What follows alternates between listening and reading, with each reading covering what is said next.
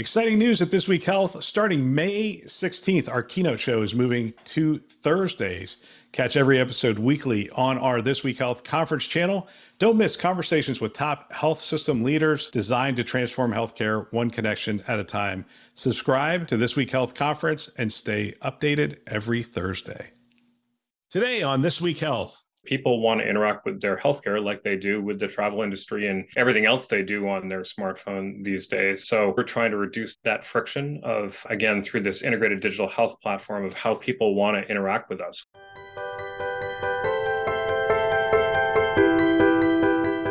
Thanks for joining us on this keynote episode, a This Week Health conference show. My name is Bill Russell. I'm a former CIO for a 16 hospital system and creator of This Week Health a set of channels dedicated to keeping health IT staff current and engaged. For five years, we've been making podcasts that amplify great thinking to propel healthcare forward. Special thanks to our keynote show partners, CDW, Rubrik, Sectra, and Trellix, for choosing to invest in our mission to develop the next generation of health leaders. Now, on to our show. All right, here we are for another keynote episode. We're joined with Scott MacLean, CIO for MedStar Health. Scott, welcome back to the show. Thanks, Bill. Glad to be with you. It's been a while. We've done a, an interview in action, which is those short 10 minute interviews from one of the uh, conferences. I think it was the Chime Fall. It was a Chime Fall Forum or was it Vive? I don't remember which one. I think it was Vive 22. So it's been a little while. Yeah, it has been a while, and nothing's really changed since then, right? So we could just, you know, tell people, listen back then. No, it's it's been a pretty eventful, eventful couple of years. But let's let's start with where I start with all of these. Tell us about MedStar Health. Give us a little background on MedStar.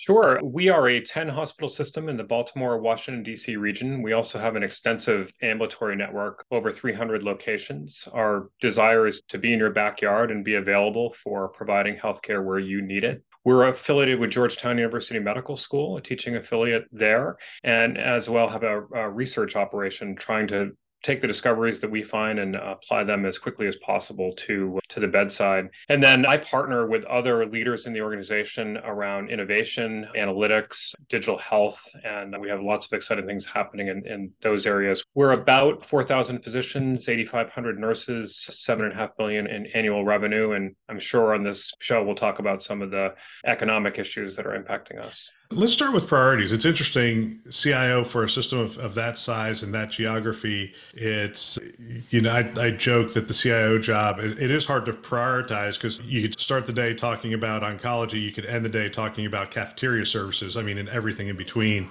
But are, are there specific priorities that you guys are focused in on right now as a health system that you're trying to drive forward with technology? Sure. I think foundationally, we make an investment every year in our infrastructure and shoring up, making sure these days networks, wired, wireless, and cellular networks are, are everything for delivering all of our applications, anything that we want to do, whether it's things like the EHR, the ERP system, telephony these days, and then on higher order applications that consumers use, our digital front door, all of our analytics platforms require solid infrastructure, right? That's uh, shrouded in our our security practices. And so there's a lot of emphasis on that, even in uh, challenging economic times. We are we've outsourced our infrastructure operations, and so we just went through a transition with that, including a data center move. That we're happy that's all completed and, and behind us. We've invested a lot, like others, in the uh, EHR platform over the last decade, and so um, we have solid footing there. Always continuing to optimize that for our clinicians. And then um, in the uh, the digital space, uh, we have what we call an integrated digital health platform. And uh, this is uh, more than just a portal, right? This is a place where uh, consumers who are not even affiliated with us yet can uh, come to us if they're not feeling well or seeking some sort of care. It's multi-channel, so they they might uh, find a, a telehealth uh, example, urgent care, primary care, specialty, whatever it might be that's needed and uh, that also has a, a CRM element to it. So we're tracking our consumers and what their wishes are and how they want to be interacted with. And I, I think I've said before, this was proven out during the, the vaccine time when the COVID vaccine came out in, in uh, late 2020. We were able to invite eligible patients that we knew about and also keep track of people who were interested and then invite them at the time they became eligible. I'd love to dive into two of those areas. One being the uh, access, the patient experience, and talking a little bit about that. I, I, want, I want to start with infrastructure. It's interesting that you bring that up. I just read Cleveland Clinic just launched a hospital with 5G over Wi-Fi. I, I, thought that was interesting. You know, software defined seems to be leading the day these days in terms of the infrastructure. What kind of innovations are you seeing in that space, and what are they bringing to healthcare? Sure. Well, I mean, I think it's a journey for for all of us, both in terms of proving out the technology and also the expense and partnering with organizations that can help us do it. So we've talked about the the 5G connectivity versus uh, Wi-Fi, and I think that that may be applicable for us in some of our remote locations that can be served better by a, a 5G connection than using some other connectivity methodology there. And we are putting up a new hospital in at MedStar Georgetown University Hospital. It's coming online this fall, and we've partnered with one of the carriers for uh, service within that building through distributed antenna system. And I, I think we have yet to see how some of those discoveries will come about to bring about some innovative applications using that 5G service in that building. 5G is interesting to me in that it's not pervasive yet. Even in the major cities, it's not pervasive. In in the case of Cleveland Clinic, they're launching it with a small hospital, like a, a very small footprint hospital. There, and what they're trying to figure out is, does it bring benefits with regard to you can prioritize traffic over it a lot better than you can just an internet traffic line and that kind of stuff. So they're sort of trying it out. And I, I, think that's where we are in this stage of 5G, aren't we? I mean, it's sort of like until it gets pervasive, and until it's you know across all of the homes in our market we have to be careful picking you know winners in this technology because the technology platforms can change as we move along. I think that's right bill and I, am not the world's best expert in this, but there are different levels of 5G as well. And so not every place is going to have the the super connectivity that is available through that. But I think there is the ability to deliver that, and that may have some specific applications within healthcare and around perioperative service line, things like that. Interestingly, we were in Alaska in mid June and uh, those cities along Southeast Alaska are very well outfitted with 5G. I was surprised how good the connectivity is up there. So the carriers have nailed Southeast Alaska at least with 5G. well, are, is MedStar primarily uh, urban, or do you reach out into some some uh, rural areas as well? It's both. We have our largest hospitals are in Washington, D.C., and we have four in Baltimore, but we also have clinics across the central Maryland, Northern Virginia. So we reach into some less densely populated areas as well. So access is important. I mean, you have some specialties within that within your health system that are needed in the rural areas and whatnot. I assume they are accessible via telehealth and whatnot. How has your telehealth evolved since the pandemic? I assume you had that spike like everybody else. How has it evolved? Sure. Our um, our telehealth program is situated within our innovation center, and so our chief innovation officer oversees that program. Has done a really good job with it. And like many other people, we had a low number of e-visits per day pre-pandemic, probably numbered in the in the 30s, which spiked to 4,000 or plus during the, the pandemic, and then I believe it's leveled off around 1,500. Like many people, we've discovered that it's applicable and works well for certain uh, interactions, behavioral health being one of them that I think people really have felt that's worked well. And then others were necessity during pandemic, but since then it's not that helpful to have an e-visit for physical therapy, at least in my own personal experience. And some of the the interactions that require touch, obviously, that that's less useful. I don't know. My personal trainer does virtual. Like if you go away to a hotel, he's like, it, you know, take a video of the equipment and then he will walk you through things. I haven't done that yet, by the way. I use going away as an excuse not to do that. So maybe there's more dedicated people. It's it's never harmful to have some sort of interaction with a, any type of clinician, but you you do miss some of the stretching and things that physical therapists can do on site. So, talk to me about the patient experience. What are you striving for? What are you hearing from the patients, the community that they would like to see from MedStar and, and you're trying to deliver with technology? Sure. And here I want to give a shout out to our Chief Digital Transformation Officer. He and his team have done the research and work and preparation for how we're trying to interact with consumers. And it's it's what you're probably hearing from other organizations, which is that people want to interact with their healthcare like they do with the travel industry and everything else they do on their smartphone these days. And so we're trying to reduce that friction of again through this integrated digital health platform of how people want to interact with us, whatever kind of question they may have, how they want direction to get to a care channel. And we continue to develop that, that integrated digital health platform to interact with our, our patient portal to provide a seamless experience there. And, you know, a lot of what's behind just this technology, just like anything else, is the process and the people that we have. If you think about a very large ambulatory operation, there's a lot of scheduling that has to happen and being able to expose those physician and other schedules appropriately, that not everything can be just done by the patient themselves. There are sometimes some clinical screening questions that go into those. So we're trying to optimize that in a way that makes it easy as possible for consumers and patients to to interact with it and then when there are needed interventions that we would use technologies to optimize those those questions that need to be answered clinically if a patient is listening to this somebody who's not necessarily in the healthcare space sometimes they wonder it's like why is it so hard to do scheduling online? I can book an airline i can book this and they always talk about the amazon experience like why can't i do that in healthcare? Now i understand this technically why it's so hard and operationally why it's so hard but i'd love for you to, to explain why it's it difficult to expose those schedules and probably specifically with the specialties Sure. Well, just a comment generally, I think we are trying to respond to what patients want to do online and but also keeping in mind that there are clinicians who are also human beings on the other side of it, right? Who practice probably in more than one location and also have disruptions in their lives, whether it be another patient emergency or personal thing that happens in their life where the physician needs to have more open space to do something different.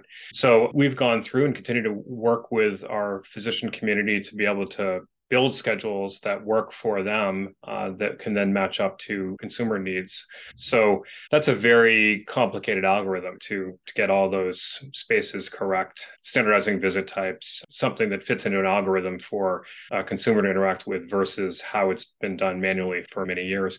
In the specialty space, I, I think it's not helpful for either the patient or the physician to have a mismatch, right? And so if it's oncology, orthopedics, neurosciences, some of these more complex complex interventions, the clinicians obviously want to understand what the issue is and, and make sure that the patient is getting to the right type of physician and t- right type of appointment. And so that's where traditionally there's been a conversation, at least with some sort of staff person at the clinic or the physician themselves, about matching those up. And so we're looking at ways that we can again find where we can make standards and make automated responses versus where some of those conversations have to take place. Yeah and that's generally what i try to describe to people. It's it's not a it's not a technology exercise. It's a an operational exercise. A specialist has office hours. They have rounding. They have surgery. They have all those different things. They have to squeeze that into a schedule. And then we're saying oh and by the way can you do some some telehealth visits and some other things. It's just not as easy a calculus as what people think it is to just oh just expose their calendar and, and you know let me make an appointment. There's a lot that goes into it.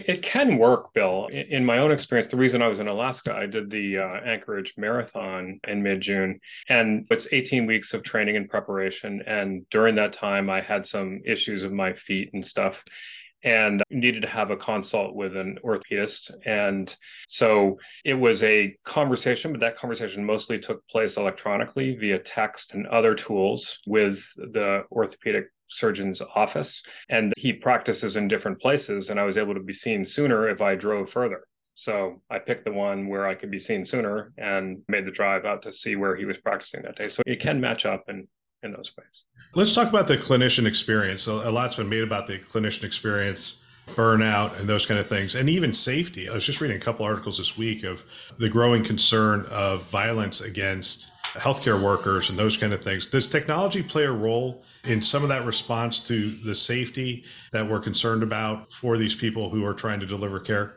Yes, and and we we're concerned about all of our associates and patients and visitors, and the the burnout issue is across the board. The safety issues are important for all of the associates that are working in our facilities and our patients and visitors. So yeah, I, think you know over the years everyone's doing interventions within the EHR to try to optimize and make clinical workflows easier. So we we invest a lot in those kind of things, and then workplace violence prevention is very important to us culturally. We've this year came out with a new standard policy about patient and visitor behavior, and uh, you can see that on our public website. There's a video about it and explains it, and and then also we've invested in technologies, security, various video technology, and uh, response, panic response buttons, those kinds of things to help support our, our staff and to get help when they need it to manage situations. And there's also been uh, de escalation training and those kinds of tactics. It's alarming that there's more and more of this that's going on.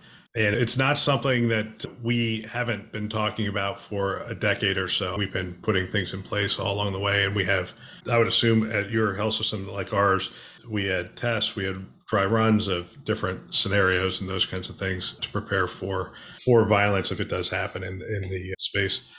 I want to switch the conversation, talk a little bit about data. There's a lot going on in the world of data. There's a belief that we're now able to turn a lot more of our data since meaningful use. We did this a long time ago now. We're able to use our data more to drive better outcomes in care, to uh, assist in the process, to get information to the clinician at the point of care that could help them to make diagnosis quicker, more accurately, those kinds of things. Talk a little bit about your work with data and what MedStar is doing in that space. Sure. I think back to when David Blumenthal was the ONC chair and he talked about adopting technology, meaningfully use it, and then getting better outcomes. And I think sometimes we're impatient with the amount of money and time that's been invested uh, about getting those better outcomes. I also think if you think back to pre CPOE and EMAR days, we, we would not want to return to that, right? Pre the interventions we have for medication reconciliation, we, we have come a long way on better outcomes, safer care because of those technologies that have been put in place.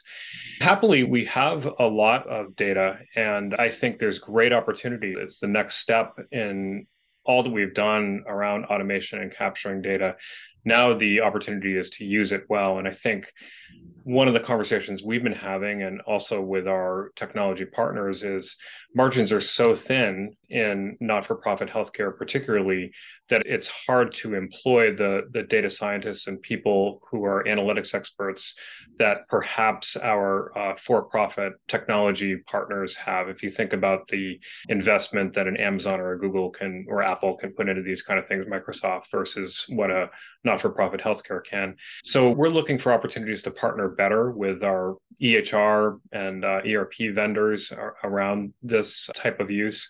And and i really think bill the, the holy grail is turning those data into useful information that can be fed back at the point of care that we can tee up various just like we have with clinical decision support we can have more sophisticated decision support in our uh, transactional systems where that can be applied right away. And, and I think this is just a matter of time in terms of getting our, our genomics data. We know that there are specifics about us as individuals that various drug therapies can work better or, not, depending on who we are. And, and I think this is a matter of categorizing and loading our systems, organizing data in a way that, that it can be better used. And of course, uh, I mentioned research earlier, being, being able to take the latest discoveries, both in, in teaching and research uh, that we're learning and, and apply them. It's one of these things where it's not going to happen overnight, but I think in another decade from now, we're going to be in a lot different place because of the progress made there. All right, we'll get back to the show in just a minute. If you've been with us for any period of time, this year we've partnered with Alex's Lemonade Stand to raise money for cures for childhood cancer. And we are so excited. We set a goal to raise $50,000 and we're already up over 27,000 or 26,700 for the year. So we're close to 27,000. I'm rounding up. We went to the Vive conference and with your help, and the help of just an amazing community, generous community, and our partners as well, we were able to raise $16,500. So thank you all for your generosity. We're going to do it again. As you know, we did Captain's Cures for Childhood Cancer at the Vive conference, and anyone who got their picture taken with Captain who was facing the camera, we gave $1 to Alex's Lemonade Stand. We're heading to HIMSS and bringing Captain again, and we're going to do the same thing. As you know, Captain is my producer service dog. He'll be roaming the floor. If you see Captain, stop us. We would love to have your picture taken, and we would love to have you participate in this campaign. We really appreciate our partners who help to make this possible. For this one, so far we have Rubrik. So we still have a couple of spots. If you want to participate, if you want your company to participate, let them know that they can participate in this and we will give you the details. You can shoot us a note at partner at It's real simple. If you're on the floor, you see Captain, get your picture taken. Anyone facing the camera, go ahead and post it to social media, Twitter or LinkedIn, tag This Week Health. That's how we do the counting. And again, 16,505. I think we can do it again at the HIMSS conference and really make a dent in our goal to get to $50,000 for childhood cancer. It's going to be exciting. We appreciate our partners who stepped up during the Vive conference, and obviously, we appreciate Rubrik being our first partner to step up for the HIMSS event. So, look forward to seeing you at HIMSS. Now, back to the show. You've described an interesting organization structure. As we were going through this, you talked about chief digital officer, chief innovation officer. Talk a little bit about that structure and how you operate together to bring innovation and technology into MedStar.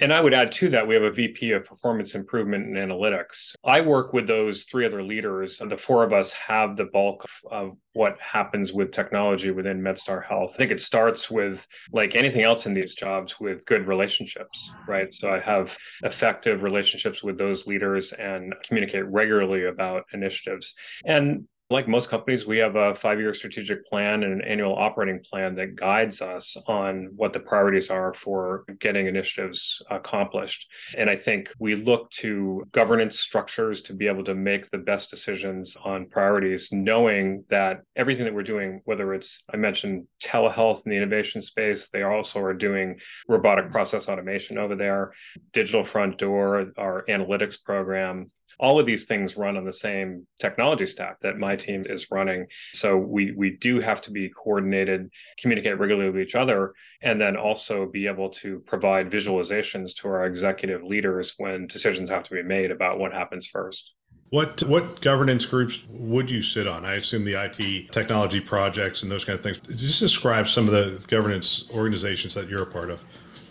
I think it's evolving for us. Traditionally, we have had a combination of leaders who deal with uh, infrastructure investments, and, and that's more limited to, to me, the, the, my boss, the CIO, the CFO, uh, the CTO. We have an IT security committee that deals with all the protections around information security. And then when it comes to other clinical and administrative projects, we have various committees that govern our EHR and our ERP systems. And I think as we continue to get pressed on economics and resources are more limited, we will probably look at things this fiscal year as more overall. And, and that's going to involve most of our senior executive leaders looking at all the projects at the same time with the countless vendors that are calling you saying AI, AI, generative AI, uh, will there be an AI governance or will there be an IT governance that that would go through? Sure. I, I, think that the three principles around that first is we're we're embracing the technology. We believe it's useful and and want to find the right use cases for it. We know that there are probably some protections uh, that need to take place, if not policy standards, and helping people understand that these uh, generative AI algorithms are, are voraciously eating everything that we'll, we'll put into them. So, caution around putting PII or PHI into them, any personal information. And then we may get to some some additional technical controls around that. We want to be able to move at the pace that people are again, where we're an academic and research organization, which we're trying to discover the right ways these should go forward. We don't want to miss opportunities, and we also want to be wise about it. So I think that it's a at the moment it's interdisciplinary it's is it's compliance legal with some clinical input are there just hypothetically here? I'm not not really asking specifically. Are there specific use cases that you're looking at that you're going? I, I see some promise in in these different areas for generative AI specifically. Yeah, I mean, I think that on the administrative side, it's a little less complex, right? There's the if people are trying to generate documents, and people have cited ability to create better ways of presenting information by using generative AI. And as, assuming again, we're, we're not feeding any company information into the, the engine, that, that seems like a pretty useful uh, use case. On the, the clinical side, there are issues around it, right? Accuracy issues, uh, PHI issues, and finding the, the promise of how that can be used again with uh, different iterations of the engines that might come into a protected environment, right? That could be used with our, our rich data set to be able to generate some of the decision support that we talked about earlier. You you brought I see a lovely picture of your family behind you over your shoulder, and you talked about running a marathon and those kind of things. I found that the uh, worst time health wise in my life was when I was a CIO. Like when I was working in healthcare, was the time I really let myself go. It was just a very challenging and difficult time. Talk about how you balance those things and how you prioritize your whole life as opposed to just your work life.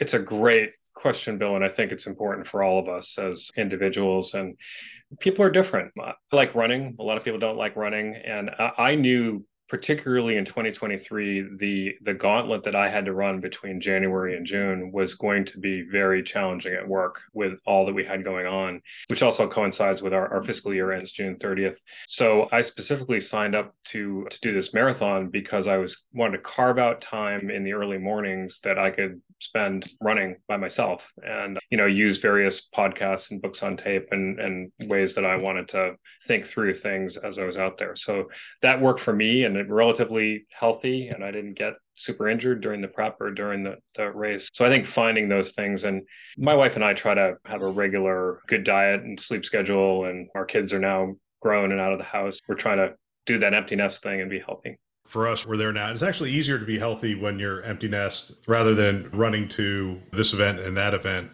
as things as life sort of happens. Talk a little bit about your involvement with chime. Talk about the things that you guys are doing there and, and your involvement with chime it's a great honor. I'm serving on the board of Chime and just a delight to be able to do that. So, since I became a CIO in 2006, I was eligible and joined right away and have participated in various committees and groups. I'm working on the policy steering committee, which is great because we're close to DC and the folks that are working there. And I think that the organization has and is evolving as the role of the CIO changes. I think you know we have tried to also expand the organization to involve our applications leaders, technology and security leaders, and the CIO bootcamp program has been running for, I think, 20 years now. I, I think I went to it in 2003.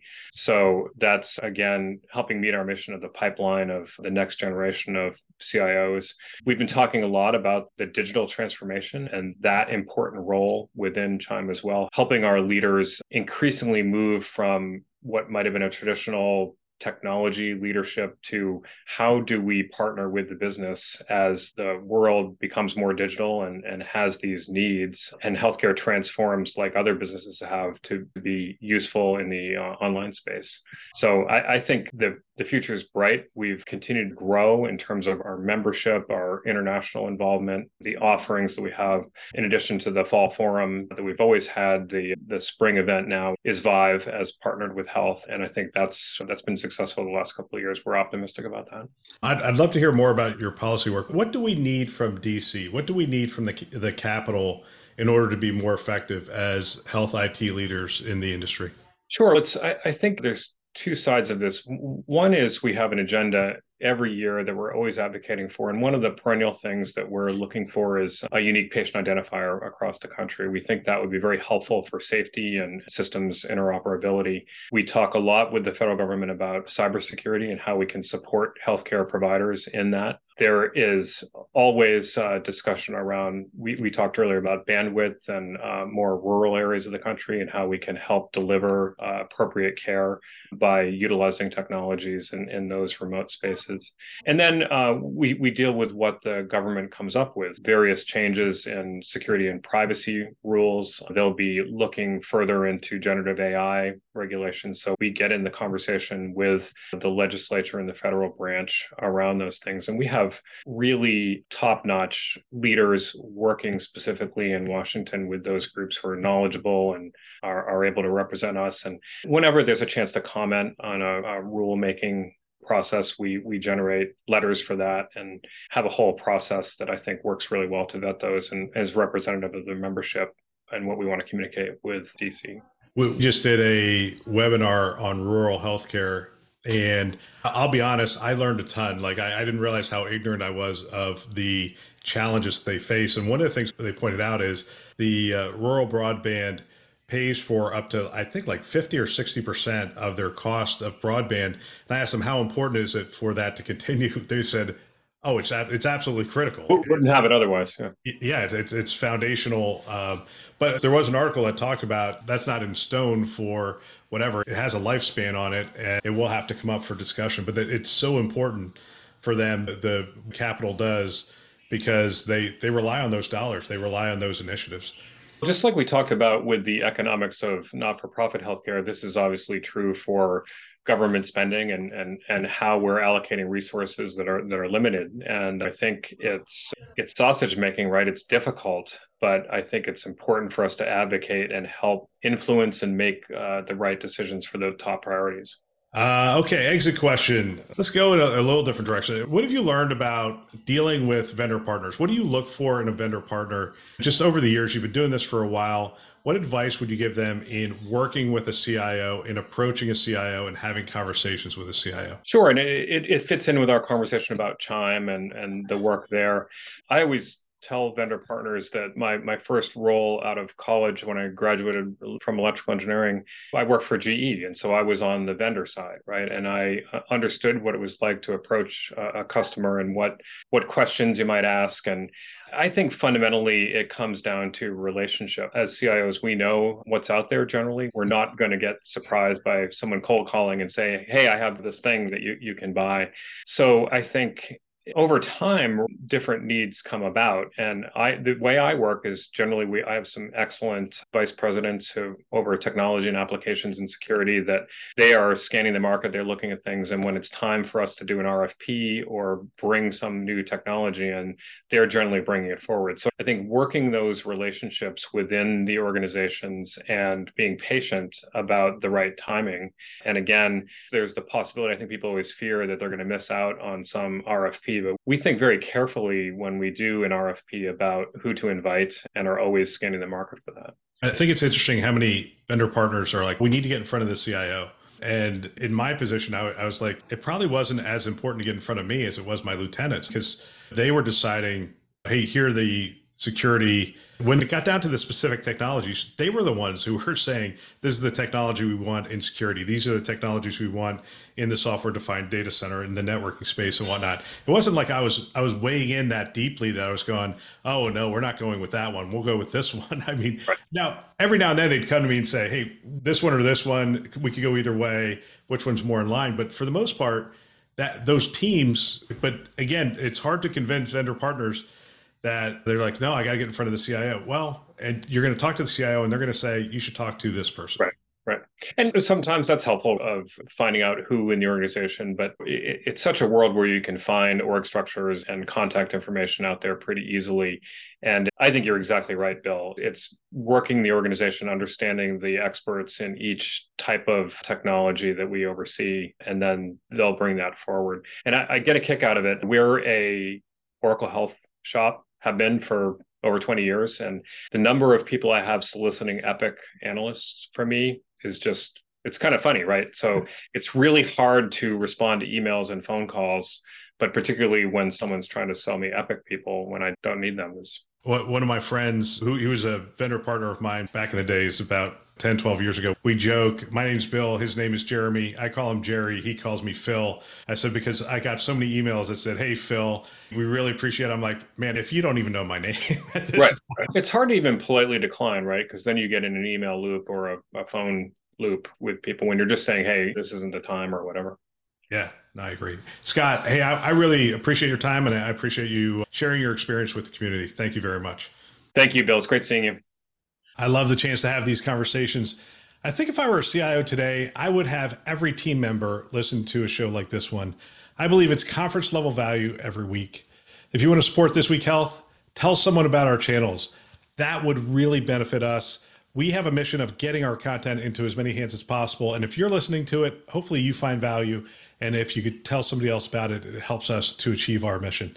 We have two channels. We have the conference channel, which you're listening to, and This Week Health Newsroom. Check them out today. You can find them wherever you listen to podcasts Apple, Google, Overcast. You get the picture. We are everywhere. We want to thank our keynote partners, CDW, Rubrik, Sectra, and Trellix, who invest in our mission to develop the next generation of health leaders. Thanks for listening. That's all for now.